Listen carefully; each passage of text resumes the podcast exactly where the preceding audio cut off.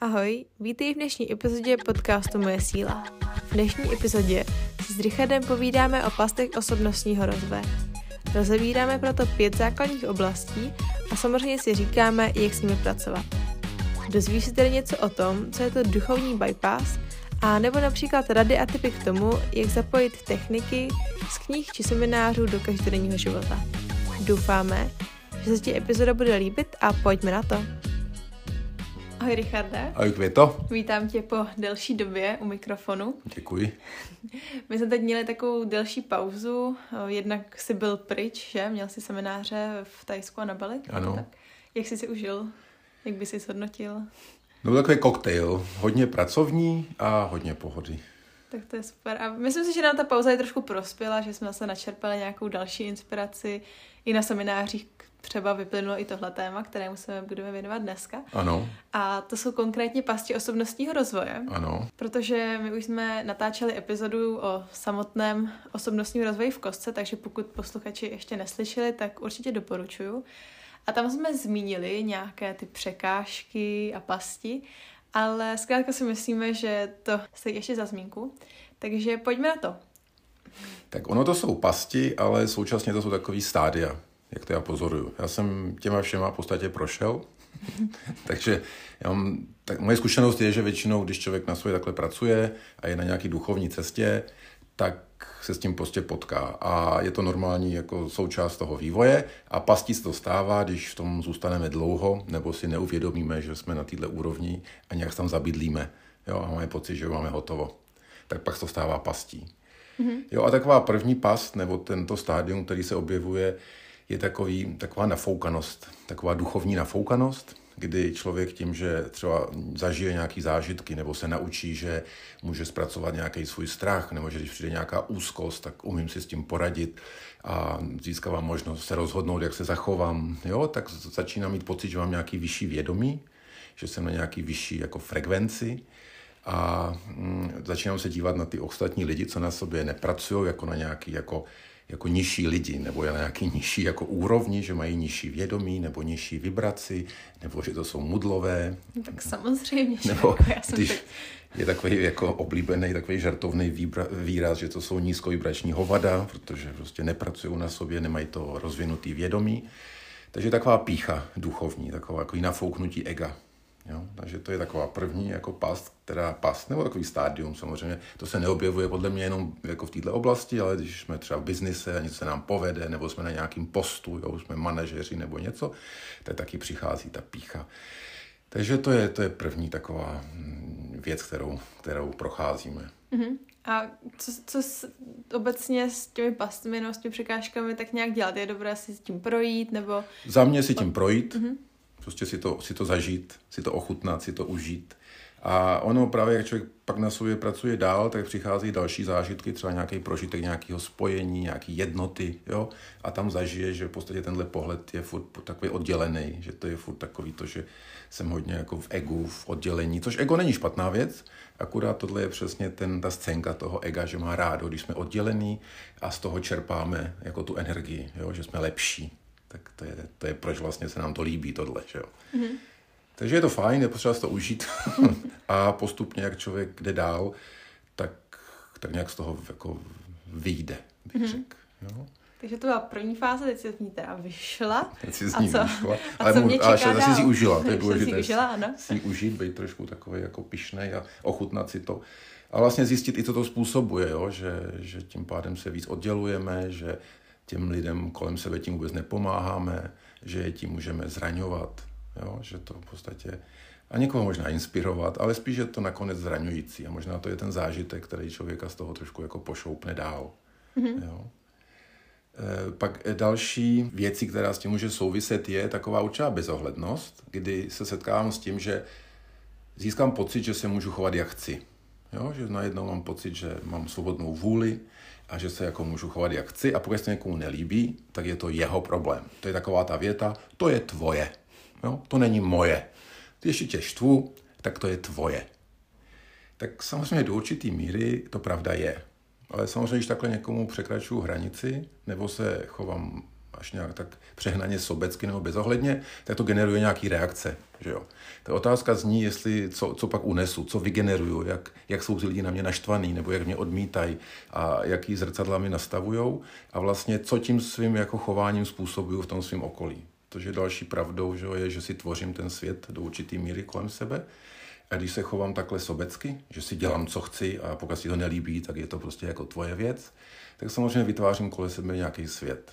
A otázka pak zní, jestli chci tvořit takovýhle svět, kdy v podstatě lidi kolem sebe můžu až zraňovat tím, že se chovám, jak já chci. Protože vždycky záleží na tom, jestli se chovám, jako z jakého místa v sobě se chovám. Jestli se chovám z toho nějakého pozraňované části sebe, kdy jsem třeba nedostal nějakou podporu, pochvalu, nebo jsem se nemohl chovat, jak jsem chtěl, a teď jsem teda jako se úplně utrhl ze řetězu a odžívám si v podstatě nějaké věci, co jsem nemohl, takže v podstatě zraňuju.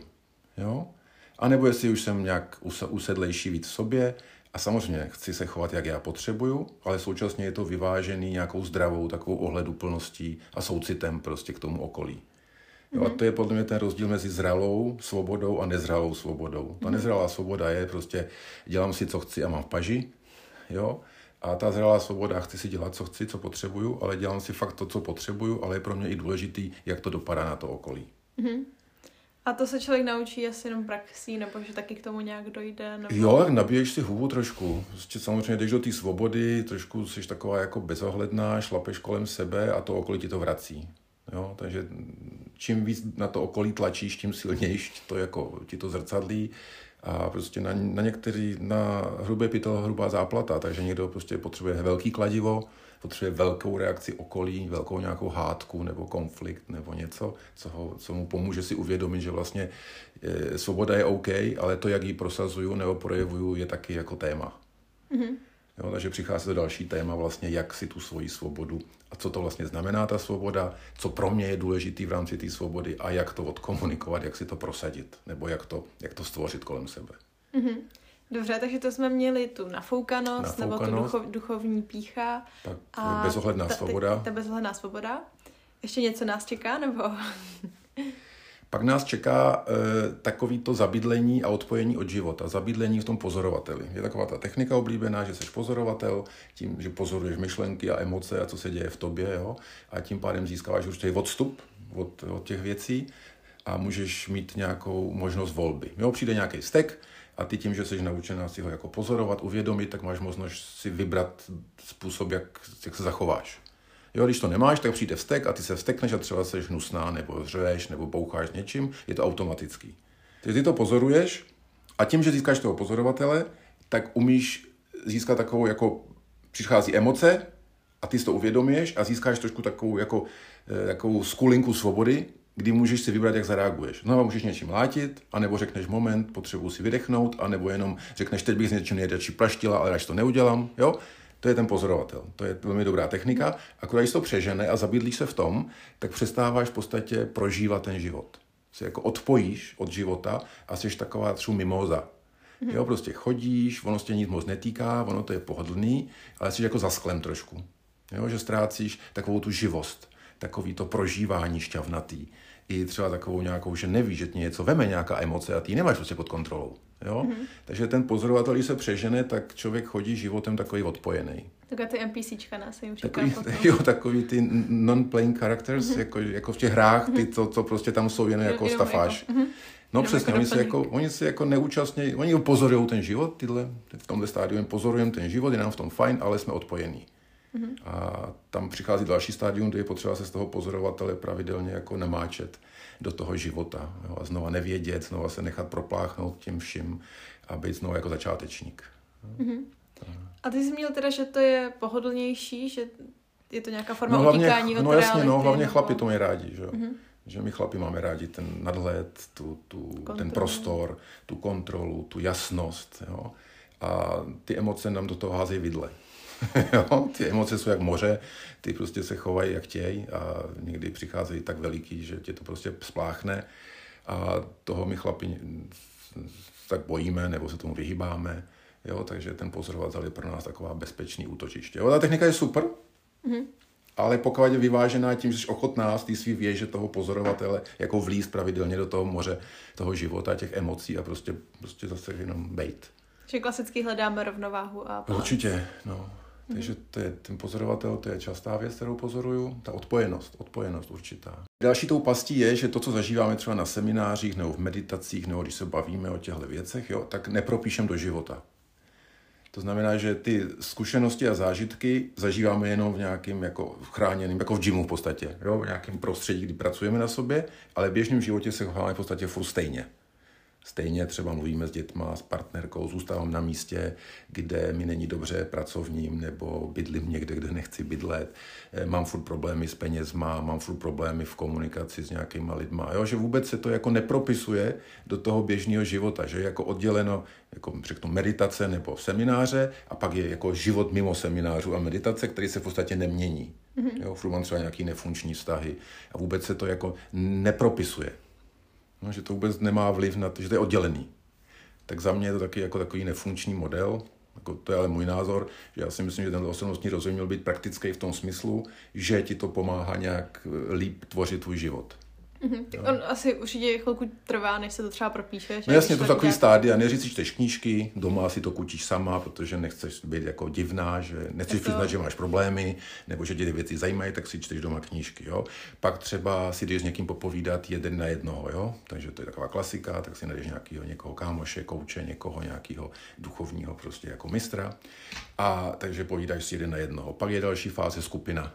No, jdeš do skupiny a máš nějaký semináře, tak to je velká věc, to tě prostě hodně jako takový urychlovač vývoje, tyhle skupiny, tyhle věci, ty seminární, když se povedou, to je parádička. A pak jdeš od semináře k semináři většinou a pak ti dojde, že vlastně chceš žít ten seminář ve svém běžném životě, tak začínáš přetvářet ten svůj život každodenní. A to si myslím, že je cíl, že začneš opravdu každodenně ve svém životě běžným používat ty techniky, které se člověk ochutná na těch seminářích nebo v těch knížkách nebo kdekoliv. Občas se povedou, občas se nepovedou. Ale... No jasně, je to cesta, ale to je pro mě až opravdu ten osobnostní rozvoj v praxi, že to děláš v rodině, v práci, ve svém životě, jo? Že prostě, já nevím, medituješ, upravíš si jídlo, cvičíš, přemýšlíš nad tím, jak komunikuješ, co vytváříš kolem sebe, jak se cítí lidi kolem tebe, v tvé rodině, v práci, jaký má dopad to, jak se chováš na svět, kolik petek sebereš, kolik jich vyhodíš, jo, tyhle věci, všechno hraje. To je v tom je asi důležité se nepřehltit, ne? Na začátku říct si jednu tu oblast a říct si, dobře, tak chtěl bych začít meditovat třeba, to je taková oblíbená věc, tak chci začít meditovat, tak si říct, dobře, tak ráno zkusím, nevím, na 3 minuty prostě si jenom jako projet tělo, když vstanu a stačí. A každý ráno takhle a postupně to zapojit, nebo myslíš, že je dobré? No, já myslím, že tohle přichází až postupně a záleží na tom, jaký seš typ. Jsou lidi, co se prostě přežerou, se prostě přehltějí, teďka objeví ten svět toho osobnostního rozvoje, úplně do toho vlítnou prostě kurzy, knihy a všechno prostě, do všeho trošku šprt, do všeho trošku jako píchám, do všeho jako do každé oblasti je takový bordel, takový chaos, takový úvodní ochutnávání, jo, prostě představ si, že hladuješ a najednou se dostaneš do nějakého bufetu, chápeš, božský bufet někde jako na pláži. No tak seš ochutnat všechno, že jo. Tak je normální, že prostě ochutnáš, pak ti je blbě, přežereš se.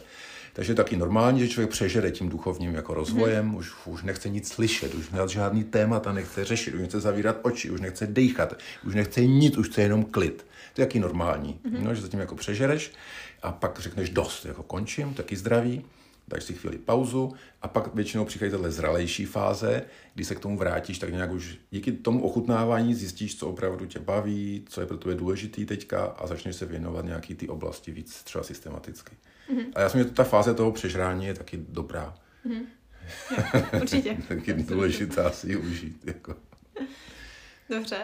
No. Takže to jsme měli teda duchovní pýchu, no, taková to snobství, ano. Potom jsme měli tu necitlivost, ano. Odpojenost, utíkání od reality, ano. Pozorovatel. Nepropsání těch věcí do běžného života. A s tím souvisí takový ten duchovní bypass, se tomu říká, že v podstatě se věnuju různým duchovním nebo technikám a těmhle jako seminářům a tak, ale v podstatě se nerozvím nebo nedotýkám se toho největšího tématu svého života. To může být třeba vztah, nebo práce, nebo peníze. Jo? Že jako obcházím, že použiju ty techniky k tomu, abych se nepotkal vlastně s tím, co mě nejvíc pálí. Jo, třeba, že mám blbej vztah k sobě, nebo že mám v sobě si nesu nějaký strach, nebo úzkost, nebo jo, že se vyhýbám prostě nějakým emocím třeba spojeným, já nevím, s dětstvím, nebo s nějakýma blbejma zážitkama, nebo že se vyhýbám tomu, že musím říct šéfovi, že já už tuhle práci dělat nebudu, nebo že musím říct, já nevím, manželce, že už jako taky tyhle věci, co spolu zažíváme, už mě nebavějí, že to chci jinak, nebo se musím pohnout z baráku, kde bydlím a jít bydlet někam jinam, jo? Nebo musím změnit svůj vztah penězům a začít prostě pořádně ty peníze nechat proudit do svého života. Jo, prostě spousty věcí to může být, které jsou důležité a potřebuje řešit, ale já v podstatě od nich odcházím a abych je neviděl a necítil, tak používám různé techniky osobnostního rozvoje a semináře a pěstuju meditace a lítám s andělama a na orlech a cokoliv, jo. Jen abych nemusel řešit to, co mě jako fakt pálí. Mm-hmm.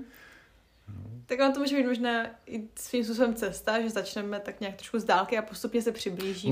Může být, že díky těmto zkušenostem člověk získá nějakou sílu nebo nějaké techniky, aby se byl schopen přiblížit k tomu tématu, který ho pálí. Tak v tom případě je to super a tak to má být a v tom případě lítání na orlech a s anděli je pecka. Ale říkám, já mám rád, když to je spojený s tou praxí. Mm-hmm. Takže je důležité si dát pozor, aby jsme se vědomně nevyhýbali dlouhodobě nějakému tématu. Případně si poprosím, o toho je dobrý, když je člověk, nebo... přesně, když je v nějaký jako dobrý skupině nebo má nějakého prostě, já nevím, někoho, kdo ho trošku provází tou cestou, který ho na to upozorní. Tím, že ti lidi znají, tak většinou ty lidi, co tě znají, tak dobře vědí, jako čemu se vyhýbáš, nebo co ti nefunguje. Takže my jsme takový slepí trošku. Ono to i když máme jako fakt snahu to vidět na sobě, tak často některé věci nevidíme. Ono se říká, že oko nevidí, takže fakt tady máme nějaký slepý místa, kdy na sobě nějaké věci nejsme schopní. I když chceme, tak nejsme schopní je vidět. A o to je dobrý být v nějaký skupině nebo mít nějakého člověka, který ti řekne jako upřímně, hele, tak já vidím tohle, že se děje, nebo že tohle děláš takhle, že na tohle se podívej, na tohle téma, na tohle chování, na tyhle reakce. Mm-hmm. Dobře, takže to byla tuším pátá etapa. Už to jsou všechny, nebo ještě tam máš něco v zásobě? Ještě potom s tím nepropsáním, nikdy s tím nepotkáním sama sebe, ještě souvisí to takový to, že tady nejsou dobré energie, jo? Tady já nebudu, tady nejsou dobré vibrace, že máme pocit, že ten osobnostní rozvoj je o tom, že budeme prožívat jen hezké a vysoké vibrace. A vyhýbáme se těm takzvaným nízkým, jako vzteku, hněvu, smutku, pocitu viny a těmhle věcem. Jo? A že celý to je takový, že jakmile se objeví nějaká emoce, která se mi nehodí do krámu, kterou já nechci prožívat, tak jsem v odporu. Prostě tohle já prostě prožívat nebudu, jo, se seknu, se zavřu. A to je taky past podle mě, protože cílem je, že jsem nakonec schopen se potkat s jakýmikoliv emocemi. Jo, i s těmi takzvaně nižšími. Třeba jsou takový fakt těžké emoce, jako je pocit viny, jako stud, jo, pak je trošku vyšší je vztek a ještě nižší je strach. Jo, a tyhle jsou takový těžké emoce, my je prožíváme jako těžce a jako jsou nepříjemný, že jo, tak nás zavírají a jsme takový těžký, když je prožíváme. A někdy ta myšlenka toho osobnostního rozvoje je, že prostě já budu jako na tom obláčku a tyhle věci se mě vůbec nebudou týkat. Mm-hmm. Takové to přesluníčkování a když se ještě potkám s touhle emocí, tak se ještě víc jako usměju, ještě více jako rozsvítím a cílem je, abych tyhle věci necítil. Tak já si myslím, že takhle to nefunguje, že tyhle věci prostě k životu patří a součástí toho vývoje je, že procházíme i těma jako takovými hustějšíma emocema a učíme se v podstatě jima procházet a svým způsobem je trošku jako nezamrznout v nich. Jo? Jako přiznat si nebo pochopit, že jsou součástí života. Samozřejmě v nich nechci bydlet, jo? A úplně v nich nechci plavat znak. Ale jak je takový ten symbol Jina Yang, jo, jak je taková ta bílá a černá kapička jako do sebe zakleslí, tak to si myslím, že je cílem toho rozvoje, že jsme celiství. Mm-hmm. Že to je zdraví, celistvost. A do celistvosti patří, že jsou tam i tyhle těžší emoce. A je potřeba se prostě naučit za mě s těmihle těžšími emocemi taky jako koexistovat. Mm-hmm. Přiznat jim nějakou úlohu a smysl tady v tom životě. Jo? Dovolit jim, aby byly viděny a cítěny, aby tady byli s náma. A já se samozřejmě učím prostě s nima bejt. A když se objeví, tak se učím, jak ji cítit, jak s ní projít a jak v ní nezmrznout. Jo? Protože každá tato emoce přináší nějakou zprávu, má nějakou hodnotu, má nějaký prostě tady poselství pro nás, má nějaký smysl prostě. Takže cílem je, že ne, že se vyhýbám těm emocím a používám ty techniky, abych je necítil, ale používám ty techniky tak, abych se naučil těmito emocemi na nich surfovat, být s nima, procházet nima nějakou dobu, prostě je cítit a pak s nich odcházet. Mm-hmm. Dobře, takže dát si pozor. Dát si pozor na tohle, no. To je taky taková past, že odmítám. Jako odmítání, v podstatě odmítání je v podstatě past, protože celistvost je za mě cíl a odmítání je vždycky nějaká polovičatost. Mm-hmm. Takže tady s tím přesluníčkováním a tak mě napadá ještě jeden termín a to je EZO. Tak bych ho tady možná chtěla trošku rozebrat, protože stejně mi přijde jako třeba seberozvoj, tak i EZO je teď takové natožívané slovo a používá se skoro na všechno. A přijde mi, nebo třeba já osobně, vlastně nevím, co to moc znamená to EZO, tak dobře, tak pro někoho to může být, že někdo tady si chodí na procházky, pro někoho to je, že nosí barefooty, pro někoho to je, že je vegetarián, pro někoho to je, že chodí ke koučovi, tak jenom... Tak EZO je dneska pro mě takový unesený slovo, no, neunesený, nebo vlastně něco jak Bůh, jo. Je to slovo, který původně odkazuje EZO, jako ezoteriko, odkazuje na vnitřní. No, jako na vnitřní nějaký vnitřní oblast, nějaký vnitřní prostor. A to znamená, že ezoterici jsou lidé, pro který je důležitý, co se děje vevnitř u nich. Jako v nich, v myšlenkách, pocitech, v emocích, ve vizích.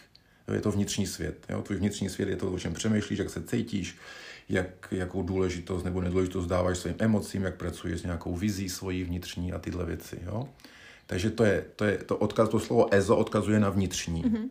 Takže svým způsobem je to prostě jenom označení prostě vnitřního světa. Mm. A samozřejmě se na to nalepilo spousty nálepek a EZO jsou označováni právě lidi, kteří typicky takhle v zkratkovitě jsou ulítlí, jo, jsou takový sluníčkoví, jsou mimo běžný život takhle z toho vnějšího pohledu, jo, že se nechtějí jako nějakých věcí jako dotýkat. Ale to jsou všechno jenom jako nálepky a domněnky. Pro mě to jsou jenom domněnky a nevím, je to prostě... To zneužití svým způsobem toho slova pro mě. Jo? A to je zesměšnění. Je to zesměšnění. Dneska se to používá jako zesměšnění vůbec toho hnutí nebo lidí, kteří se zabývají těmahle věcma. Mm-hmm. A každý to má asi jinak, to vnímá, ne? Nebo to slovo. Jako když někdo řekne, že tady ten člověk je EZO, tak co to třeba pro tebe znamená? Pro tebe to má tak fakt jen ten význam toho vnitřního světa, nebo tam vnímáš i nějaké další elementy? Tak základní je tenhle, že to je člověk, který zabývá svým vnitřním světem, je pro ně důležitý, ale samozřejmě, když takhle se na to EZO nechám na sebe zapůsobit, tak já tam mám takovou představu těch batikovaných, rozevlátých lidí, co prostě jsou navoněný těma eterickýma olejama, a třeba mají i dredy a takhle, jako takový tenhle obrázek mi naskočí. I když vím, že není jako správnej. Mm-hmm. Jo, když se takhle jenom pustím tu mysl na výlet, tak mi tam hází takovýhle obrázky. Mm. To nás, je vidět, jak nás ovlivňuje ta společnost. No obrovsky, no. Jakože prostě to takhle, asi takhle se to teďka zkonstruovalo, ten příběh kolem toho slova EZO. Dobře, děkuju. To, jestli napadá tě ještě nějaká další ta etapa, když tady mám ještě nějaké otázky, co mě napadly, tak jestli by se ještě tak měla zeptat. Stává se někdy třeba, že partner nebo to okolí, když já bych se nějak vzdělávala a nějak se věnovala tomu osobnostnímu rozvoji, takže ten třeba partner, okolí, rodina, že nejsou na stejné vlně a nějak se tam začne to se stává. Přesat. Protože já si nemyslím, že osobnostní rozvoj je zodpovědný za to, že člověk se začne měnit. Já si myslím, že to je naopak, že máme jako vnitřní nějaký pnutí, nějaký vnitřní prostě něco zevnitř chce po nás, aby jsme se rozvíjeli, aby jsme se takhle jako někam posouvali. A když to cítím, tak si nacházím právě ty techniky a semináře toho osobnostního rozvoje, jo? Že to je nějaká odpověď na moji vnitřní potřebu. A samozřejmě, když to dělám, tak se začnu měnit. Jo? Ale opakuju, já se podle mě neměním, protože dělám ty techniky, ale protože mám tu potřebu se měnit a růst. To je naše vrozená potřeba růstu a rozvoje. Mm-hmm. To je v nás. Jo? To je jako, že máš potřebu jíst nebo chodit, tak tohle je podobná, máš potřebu růst a učit se a rozvíjet.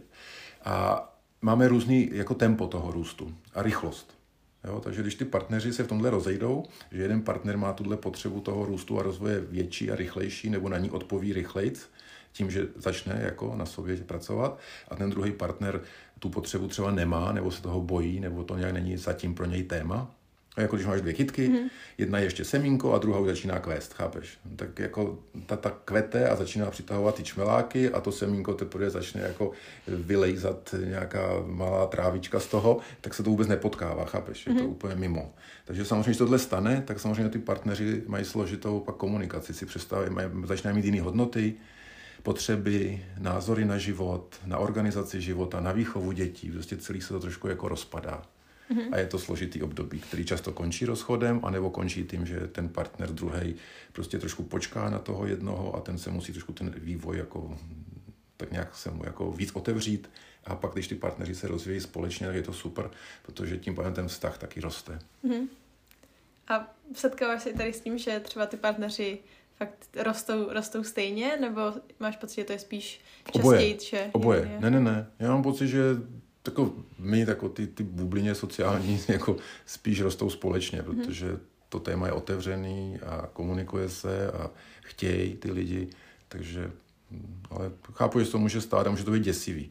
Jo, pro člověka, který třeba nemá nějaký zkušenost, to znamená ten osobnostní rozvoj, má pocit, že jsou nějaký sekty, nebo že tam dělají divné věci, nebo že je to nebezpečný, že to rozbíjí rodiny a brání se tomu, tak chápu, že pro ně to může být děsivý vůbec, že ten jejich partner začíná se tomuhle věnovat. Protože mají správný pocit, že se bude něco měnit.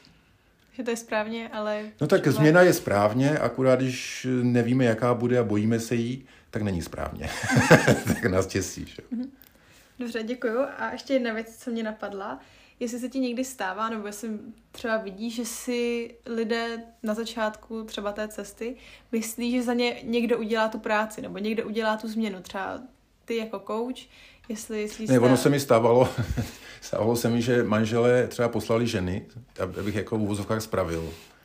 Jo, že jako oni potřebují něco zažít, nebo jim něco chybí, a tak ať jdou do nějaké skupiny, nebo jako na nějakou jako povídání, teda jako no, coaching, že jim jako tu ženu jako spravím. Ono trošku to mají i ženy, které posílají ty muže na ty různé akce. Jo. A ono do určitý míry to může být jako funkční, ale pak samozřejmě zůstává vždycky na každém z nás ten kus té práce to udělat. Jak na sobě, tak na tom vztahu. To za nás žádnej kouč ani seminář neudělá. No. Dobře, tak já se to pokusím zase nějak shrnout. Povídali jsme si tady o pastech osobnostního rozvoje a měli jsme tam 5 takových etap, stádií, oblastí. První z nich byla ta duchovní pýcha, potom jsme tam měli tu bezohlednost, taková to zraňování. Potom tam byla odpojenost, jak se zasekneme v té pozici toho pozorovatele, přesluníčkování, všechno je skvělé, lítáme na mráčku a vyhýbáme se těm těžším emocem. Potom, že se nám často nepřepíše to, co zažíváme na těch seminářích, nebo co si přečteme, tak dává to nějak do toho každodenního života, do té praxe. A posledního se dotkli toho duchovního bypassu, kdy se vyhýbáme tomu strašákovi ve skříni a tak. Ještě něco k tomu napadá? Ještě mě prostě napadá jedna věc a to je takový spasitelský komplex. Jo? To je stádium, kdy máme pocit, že spasíme svět. Jo? Že teďka jsme něco zažili, něco jsme pochopili, nám to pomohlo a teď my to dáme tomu světu a tím jako zachráníme teďka ten svět. Často se děje třeba i po nějakých zážitcích z psychedeliky, kdy najednou se ti otevře nějaký zážitek, nějaký stav a ty máš pocit, že teďka to musí jako zažít každý a teďka ten svět prostě posune na vyšší úroveň bytí. Tak takovýhle spasitelský jako stádium se taky objevuje. A mě by teď ještě zajímalo, s čím se ty nejčastěji setkáváš, třeba u klientů. Jestli tam vidíš všechny tady ty etapy, nebo jestli to má každý jinak, jak to vypadá v té praxi? V nějaký míře se to dotkne každého. Že každý si ochutná tu etapu. A pro někoho jsou některý lákavější a se trvává v ní díl, nebo pro někoho jsou některé ty témata takový jako víc dominantní. Pro někoho je to právě ta vztahová věc, že mu to trošku jako pohne tím vztahem, což někdy je cílem. Pro někoho je to ta pýcha duchovní, že se mu líbí v tom, že je jako nějaký jako vejš. Pro někoho je to hodně to vyhýbání se sám sobě, nebo tomu klíčovému tématu vlastně, kterému bych se měl věnovat. Takový ten bypass, ten duchovní bypass. Dobře, ale je teda důležité si uvědomit, že ať už jsme v jakékoliv té fázi, tak je důležité s tím nějak projít, nějak si to užít. Není potřeba se jim nějak vyhýbat. Ne. Ale je to přirozené. Ono se jim nedá jako vyhnout. A že to je přirozené, je to v pořádku. Jo. Já si myslím, že se tím tomu nedá vyhnout, že je potřeba si to ochutnat. Mm-hmm. A tím, že člověk ochutná a zacítí a někdy se jí tak chová, tak získává ty zkušenosti a pak je schopný to opustit. Mm-hmm. Jo, že nemůžeš pustit nic, co nemáš. Takhle bych to nazval. Mm-hmm. Jestli to musíš mít a pak to můžeš pustit. Mm-hmm.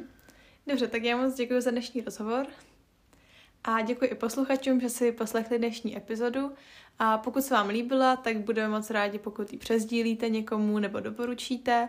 Shrnutí najdete jako vždycky na Instagramu a na blogu a my se budeme těšit zase za 14 dní. A do té doby mákej na sobě!